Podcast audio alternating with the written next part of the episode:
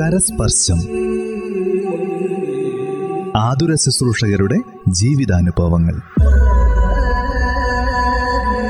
കരസ്പർശം.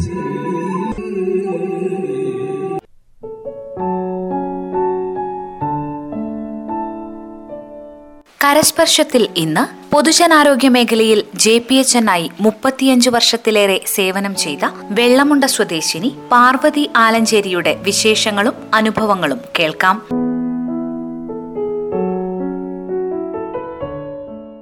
നമസ്കാരം. ഏറെ സ്നേഹത്തോടെ കരസ്പർശം പരിപാടിയിലേക്ക് സ്വാഗതം ചെയ്യുകയാണ്. ഞങ്ങളുടെ ശ്രോതാക്കൾക്ക് വേണ്ടി ഒന്ന് പരിചയപ്പെടുത്താമോ?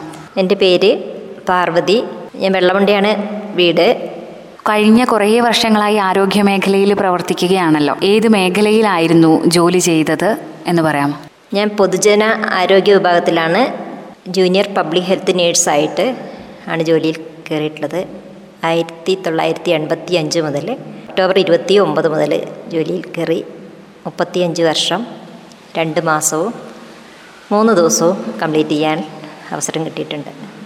മുപ്പത്തിയഞ്ച് വർഷത്തിലധികം ഈ ഒരു മേഖലയിൽ ജോലി ചെയ്തല്ലോ. അപ്പോൾ താല്പര്യത്തോടെ ഈ ഒരു ജോലി തിരഞ്ഞെടുത്തതാണോ? അന്ന് പഠനമൊക്കെ കഴിഞ്ഞപ്പോൾ ഒരു തൊഴിൽ എന്ന രീതിയിൽ ഈ ഒരു മേഖലയിലേക്ക് എത്തിപ്പെട്ടതാണോ? ജൂനിയർ പബ്ലിക് ഹെൽത്ത് നേഴ്സായിട്ടാണ് ജോലിയിൽ എത്തിയതെങ്കിലും കോഴ്സിന്റെ പേര് ഹെൽത്ത് വർക്കർ ഫീമെയിൽ എന്നായിരുന്നു. ആ സമയത്ത് കൃത്യമായിട്ട് ജോലി എന്താണെന്നോ ഒന്നും ഒരു വ്യക്തത ഉണ്ടായിരുന്നില്ല. ഫീൽഡ് വിഭാഗത്തിൽ വർക്ക് ചെയ്യാനുള്ള ഒരു മേഖലയായിട്ടാണ് മനസ്സിലാക്കിയിരുന്നത്. കോഴ്സിൽ ചേർന്ന് പകുതി കോഴ്സ് കംപ്ലീറ്റ് ആയതിനു ശേഷമാണ് ഇതിന്റെ designation junior public health nurse എന്ന് ആയത്. കോഴ്സ് കഴിഞ്ഞ് ജൂനിയർ പബ്ലിക് ഹെൽത്ത് നേഴ്സ് എന്ന ഡെസിഗ്നേഷനിൽ തന്നെ പെരുന്നണ്ണൂർ പി എസ് സിയിൽ ഞങ്ങൾ നാൽപ്പത്തി ആറ് പേര് ജോലിയിൽ കയറി. അത് ജനസംഖ്യ പെരുപ്പത്തിന്റെ നിയന്ത്രണത്തിന് വേണ്ടിയിട്ട് ഇന്ത്യ പോപ്പുലേഷൻ പ്രോജക്റ്റ് എന്നൊരു പുതിയ പ്രോജക്റ്റിന്റെ ഭാഗമായിട്ടാണ് ഈ ആരോഗ്യവകുപ്പിലേക്ക് എത്തിപ്പെട്ടത്. ആദ്യം ഈ ഒരു ജോലിയിൽ കയറിയ ആ വർഷത്തെ ഒരു ഓർമ്മകൾ അനുഭവങ്ങളൊക്കെ സിസ്റ്റർക്കുണ്ടോ പഠനത്തിന്റെ ഭാഗമായിട്ട് തന്നെ ഒരു ബ്രേക്ക് ഇല്ലാതെ തന്നെ ഈ ട്രെയിനിങ്ങിലേക്ക് കയറാൻ കഴിഞ്ഞു. അതിന്റെ റാങ്കിൽ തന്നെ മൂന്നാമത്തെ റാങ്കായിട്ട് കയറാൻ പറ്റിയതുകൊണ്ട് തന്നെ വിദ്യാഭ്യാസവും ജോലിയും ആയിട്ടൊരു വേർതിരിവില്ലാത്ത തരത്തിൽ ആണ് എത്തിയിട്ടുള്ളത്. പെരുന്നന്നൂർ പി എസ് സിയിൽ ജോലിക്ക് എത്തിയപ്പോൾ ഞങ്ങൾ നാൽപ്പത്തി ആറ് പേര്. അതും വയനാട് ജില്ലയുടെ വിവിധ ഭാഗങ്ങളിലായതുകൊണ്ട് ഒരു സന്തോഷത്തോടു കൂടി തന്നെ ജോലിയിലേക്ക് പ്രവേശിക്കാൻ കഴിഞ്ഞു എന്നത് സത്യമാണ് എവിടെയായിരുന്നു പ്രാഥമിക വിദ്യാഭ്യാസമൊക്കെ? അതിനുശേഷം ഈ നഴ്സിംഗ് പഠനം എവിടെയാണ് നടത്തിയത്? ഇതേക്കുറിച്ചൊക്കെ ഒന്ന് പറയാമോ? ഞാൻ ഒന്നാം ക്ലാസ് മുതൽ നാലാം ക്ലാസ് വരെ വെള്ളമുണ്ട എ യു പി സ്കൂളിലാണ് പഠിച്ചിട്ടുള്ളത്. അതിനുശേഷം എട്ട് നാല് വെള്ളമുണ്ട സ്കൂളിൽ യു പി സ്കൂളും ഹൈസ്കൂൾ വിദ്യാഭ്യാസവും കഴിഞ്ഞു. കോളേജിൽ പോകാൻ ആഗ്രഹം ഉണ്ടായിരുന്നെങ്കിലും എനിക്ക് പ്രീ ഡിഗ്രി വരെയാണ് പഠിക്കാൻ പറ്റിയിട്ടുള്ളത്. അത് മക്കിയാട് കോളേജിൽ അതിനുള്ള അവസരം ലഭിച്ചു. ആ പ്രീ ഡിഗ്രി പഠനത്തിന്റെ ഭാഗമായിട്ട് തന്നെയാണ് ഈ നഴ്സിങ്ങിലേക്ക് ഞാൻ എത്തുന്നത്. അപ്പം ഈ അവസരങ്ങളിൽ എനിക്ക് സാമ്പത്തികമായിട്ടും സപ്പോർട്ട് തന്നു. എല്ലാ തരത്തിലുള്ള സപ്പോർട്ടും തന്ന് എന്നെ ഇതിലേക്ക് സഹായിച്ച വ്യക്തികളിൽ ഏറ്റവും എനിക്ക് കടപ്പാട് എന്റെ ഇളയച്ചനായ എ കെ കെ മാസ്റ്ററോടാണ് കൂടാതെ അന്നത്തെ കാലത്ത് ഷുഗർ ടീ നിൽക്കാൻ പലരും മടി കാണിക്കുന്ന വേളയിലും എനിക്ക് സത് സന്തോഷത്തോടെ എന്നെ സപ്പോർട്ട് ചെയ്ത് എനിക്ക് ഷുഗർ ടീയായി നിന്ന് മംഗലശ്ശേരി ചന്ദ്രമാഷോടും അതുപോലെ എന്നെ രണ്ടാം ക്ലാസ്സിൽ പഠിപ്പിച്ച എന്റെ വാസുമാഷോടും എനിക്ക് അതിരറ്റ കടപ്പാടുണ്ട്. മുപ്പത്തി അഞ്ച് വർഷം മുമ്പ് ഈ ഒരു നഴ്സിംഗ് മേഖല എന്ന് പറയുമ്പോൾ ഇന്നാണെങ്കിൽ ഒരുപാട് കുട്ടികൾ ഈ ഒരു മേഖലയിലേക്ക് വരുന്നുണ്ട്. നഴ്സിംഗ് എന്ന ജോലിയുടെ ഒരു സ്റ്റാറ്റസ് തന്നെ മാറിയ രീതിയിലാണ് ഇപ്പോഴുള്ളത്. അപ്പോൾ അന്ന് ആ ഒരു സമയത്ത് വീട്ടിൽ നിന്നായാലും ഈ ഒരു മേഖലയിലേക്ക് പോകുന്നതിനോടുള്ള താല്പര്യക്കുറവ് ചിലപ്പോൾ ഉണ്ടാവാം. പിന്നെ ഈ ഒരു നഴ്സിംഗ് മേഖലയിലേക്ക് വരുന്ന ആളുകളും കുറവായിരുന്നല്ലോ. സേവനം എന്ന രീതിയിൽ നമ്മൾ വരുമ്പോൾ അന്ന് എങ്ങനെയായിരുന്നു വീട്ടുകാരൊക്കെ സിസ്റ്റർക്ക് പൂർണ പിന്തുണ നൽകിയിരുന്നു പഠിക്കുന്ന സമയത്ത്. വീട്ടിലത്തെ സാമ്പത്തികം എന്നെ സംബന്ധിച്ചപ്പോഴൊരു ഒരു പ്രതിസന്ധിയായിരുന്നു. അതുകൊണ്ട് തന്നെ ഞാൻ സ്വപ്നത്തിൽ പോലും കരുതിയില്ല ഒരു ഗവൺമെന്റ് ജോലി കിട്ടുമെന്ന്. ഏഴാം ക്ലാസ് മുതൽ പഠനം നിർത്തുമെന്ന് ഘട്ടത്തിൽ നിന്നും ഓരോ ക്ലാസ്സും വിജയിക്കുന്നതിന്റെ ഫലമായിട്ട് പത്താം ക്ലാസ് വരെ എത്തി. പത്താം ക്ലാസ് എത്തിയപ്പോൾ ഞാനും സഹോദരനും ഒരുമിച്ചായിരുന്നു പത്താം ക്ലാസ് പാസ്സായിരുന്നത്. ഇപ്പോൾ വീട്ടിലത്തെ സാമ്പത്തികം രണ്ടുപേരെയും പഠിപ്പിക്കാൻ പറ്റാത്ത അവസ്ഥയുള്ളതുകൊണ്ട് ഏട്ടൻ എനിക്ക് വഴിമാറി തരികയും ഞാൻ പഠനം തുടരുകയാണ് ചെയ്തത്. എങ്കിലും എനിക്ക് കിട്ടിയ അവസരങ്ങളൊന്നും ഞാൻ ഒരിക്കലും നഷ്ടപ്പെടുത്തിയിട്ടില്ല. മുന്നോട്ട് പോകണം പിടിച്ചു കയറണം എന്നുള്ള ആഗ്രഹം അന്നും ഇന്നും ഒരുപോലെ നിൽക്കുന്നുണ്ട്. കേരളത്തിലെ ആദ്യത്തെ ഒരു പ്രോജക്റ്റ് ആയിരുന്നു ഇന്ത്യ പോപ്പുലേഷൻ പ്രോജക്റ്റ് അത് നാല് ജില്ലകൾക്കായിരുന്നു അന്ന് ലഭിച്ചിരുന്നത്. അതിലൊരു ജില്ലയായിട്ടാണ് വയനാട് ജില്ലയെ എടുത്തത്. അപ്പം ഏറ്റവും ആദ്യം ട്രെയിനിങ് കഴിഞ്ഞത് വയനാട് ജില്ലയിൽ ആയിരുന്നു. അതിൽ കേരളത്തിലെ നമ്പർ വൺ ആയിട്ട് പാസ്സാവാൻ കഴിഞ്ഞു എന്നുള്ളത് എന്റെ ഒരു നേട്ടം തന്നെയാണ്. അതിൽ ഞാൻ അഭിമാനിക്കുകയും ചെയ്യുന്നുണ്ട്. ആ നേട്ടത്തെ എന്റെ ജോലിയിലും എനിക്ക് കഴിയുന്ന പരമാവധി ഞാൻ മുന്നോട്ട് കൊണ്ടുപോയിട്ടുണ്ട്. ആത്മാർത്ഥതയോടെ തന്നെ ജോലി ചെയ്തു വിരമിച്ചതിൽ ഞാൻ സംതൃപ്തിയാണ്. സാധാരണ നഴ്സുമാരൊക്കെ ആശുപത്രിയിൽ ജോലി ചെയ്യുന്നതിനേക്കാൾ കൂടുതൽ ജനങ്ങളുമായിട്ട് അടുത്തിടപഴകേണ്ട ഒരു സാഹചര്യം നിങ്ങളെ പോലെയുള്ളവർക്ക് വരാറുണ്ടല്ലോ. അപ്പൊ എങ്ങനെയായിരുന്നു ആ ഒരു ഓർമ്മകളും അനുഭവങ്ങളും ഒക്കെ ആദ്യകാലങ്ങളിൽ? ആരോഗ്യ പ്രവർത്തനങ്ങളുമായി കുറേ വിമുഖത കാണിക്കുന്ന വിഭാഗങ്ങളുടെ ഇടയിലാണ് എനിക്ക് ആദ്യം ജോലി ചെയ്യാൻ അവസരമുണ്ടായത്. പക്ഷേ അതൊക്കെ എന്റെ അനുഭവ സമ്പത്ത് കൂട്ടാനും എന്റെ പ്രവൃത്തിക്ക് കൂടുതൽ മികവേറാനും സഹായിക്കുകയോ ചെയ്തിട്ടുള്ളത്. എല്ലാവരും എന്നോട് ആദ്യം കുറച്ച് മടി കാണിച്ചുവെങ്കിലും പ്രത്യേകിച്ചും പിന്നോക്കം നിൽക്കുന്ന ആദിവാസി വിഭാഗങ്ങളൊക്കെ ആദ്യം മടി കുറച്ച് സഹകരണക്കുറവുണ്ടായിരുന്നെങ്കിലും എന്നെ മനസ്സിലാക്കി വന്നതിനോടെ എല്ലാവരുടെയും സഹകരണം എനിക്ക് കൃത്യമായിട്ട് കിട്ടിയിട്ടുണ്ട്. അത് തന്നെ എന്റെ ജോലി മുന്നോട്ട് കൊണ്ടുപോകാൻ സഹായിച്ചിട്ടുമുണ്ട്. പൊരുന്നന്നൂരാണ് ആദ്യം ജോലിയിൽ കയറിയത് എന്ന് പറഞ്ഞു. അതിനുശേഷം ഏതൊക്കെ സ്ഥലങ്ങളിൽ മാറി മാറി ജോലി ചെയ്തിട്ടുണ്ട് അതൊക്കെ ഒന്ന് പറയാം ജോലിയിൽ കയറിയ സമയത്ത് ആകെ വയനാട്ടിൽ അഞ്ച് പി എച്ച് സികൾ മാത്രമേ ഉണ്ടായിരുന്നുള്ളൂ. അതിൽ ഏറ്റവും വലിയ P S C Porunnoor P S C ആയിരുന്നു.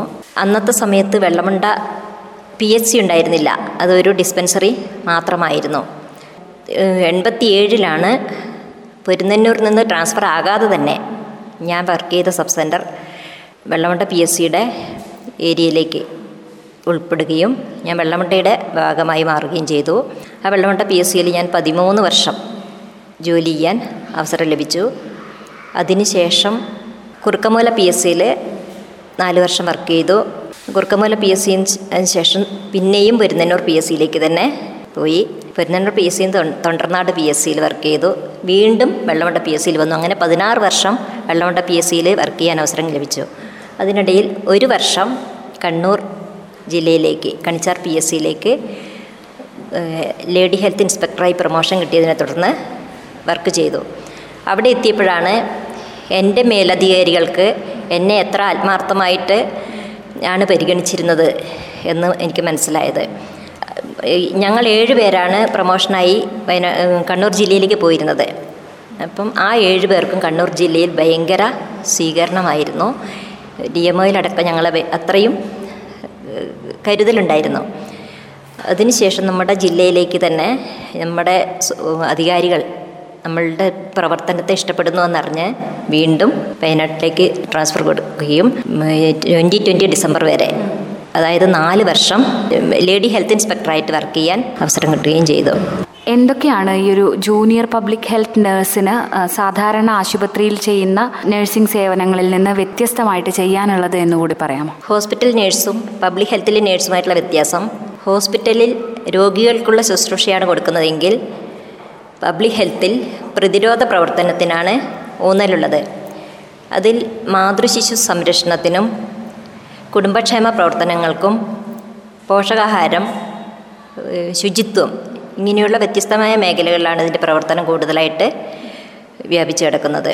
ആദ്യകാലങ്ങളിൽ കുടുംബക്ഷേമ പ്രവർത്തനങ്ങൾക്കായിരുന്നു മുൻതൂക്കമുണ്ടായിരുന്നത്.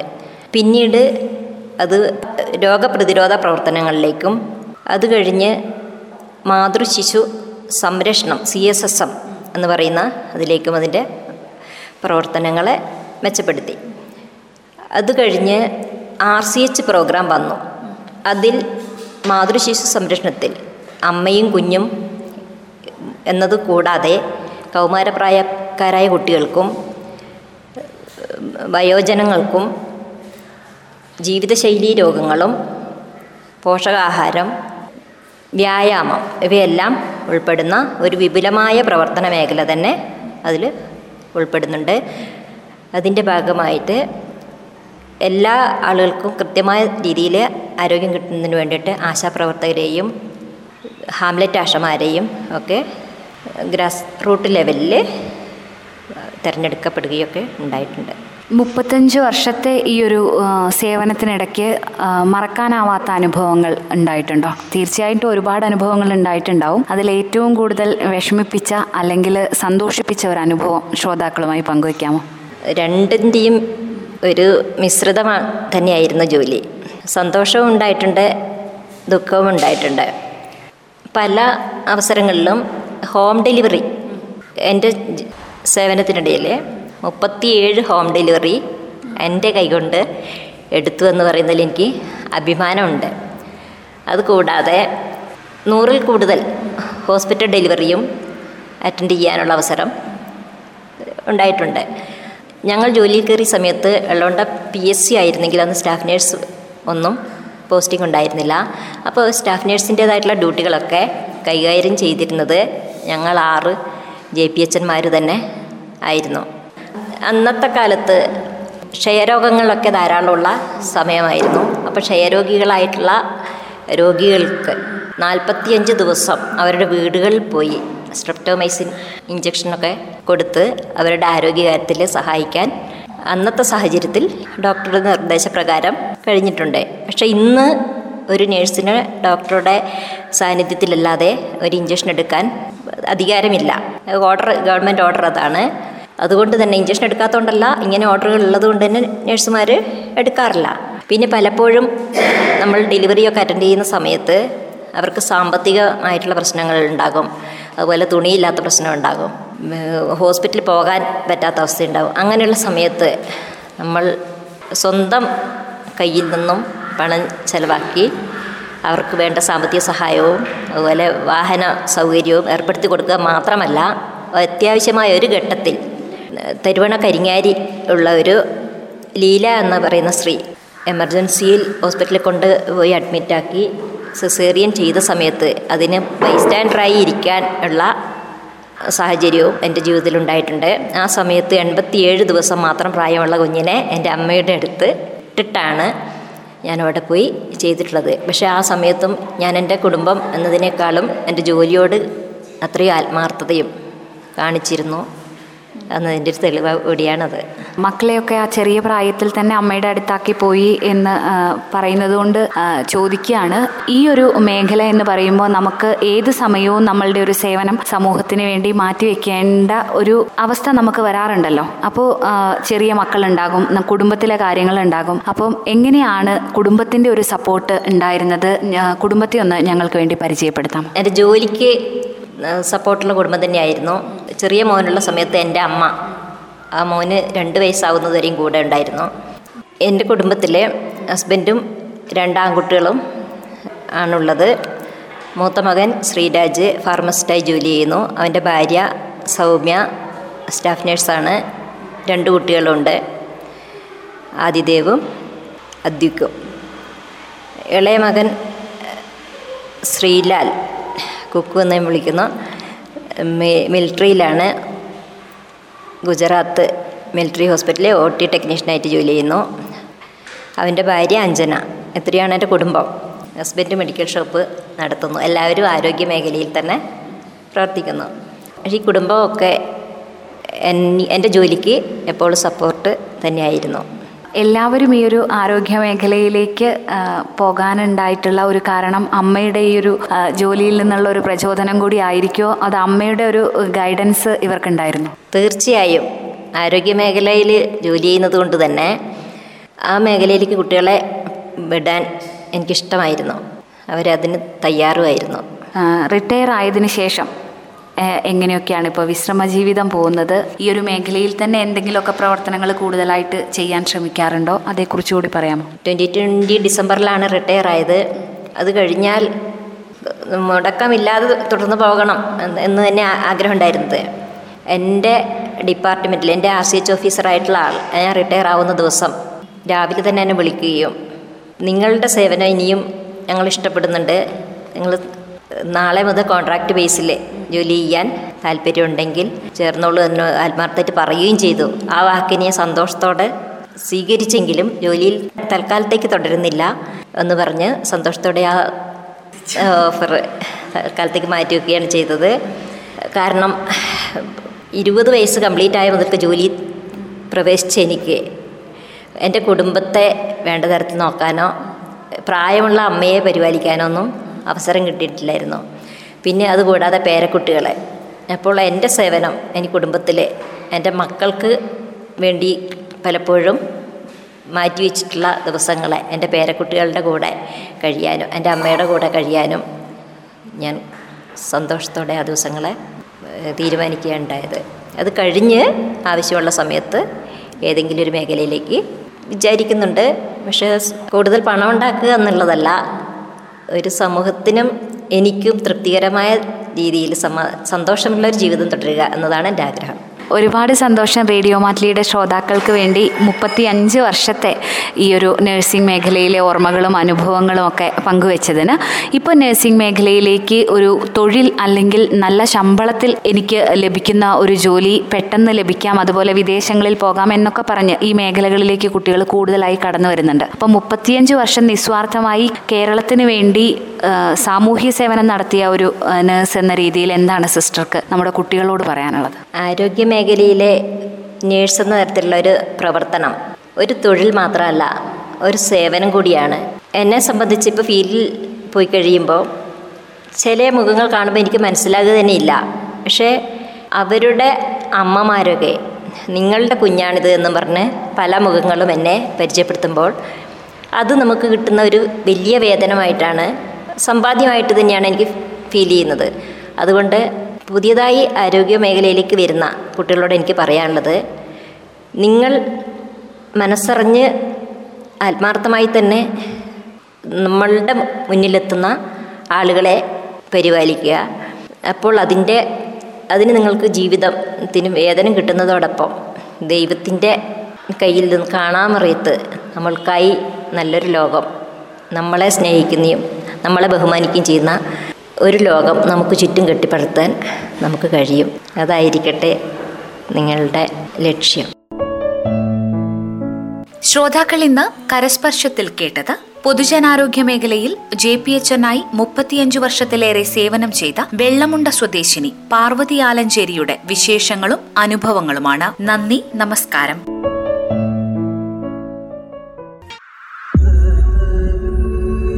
കരസ്പർശം. ആതുര ശുശ്രൂഷകരുടെ ജീവിതാനുഭവങ്ങൾ. കരസ്പർശം.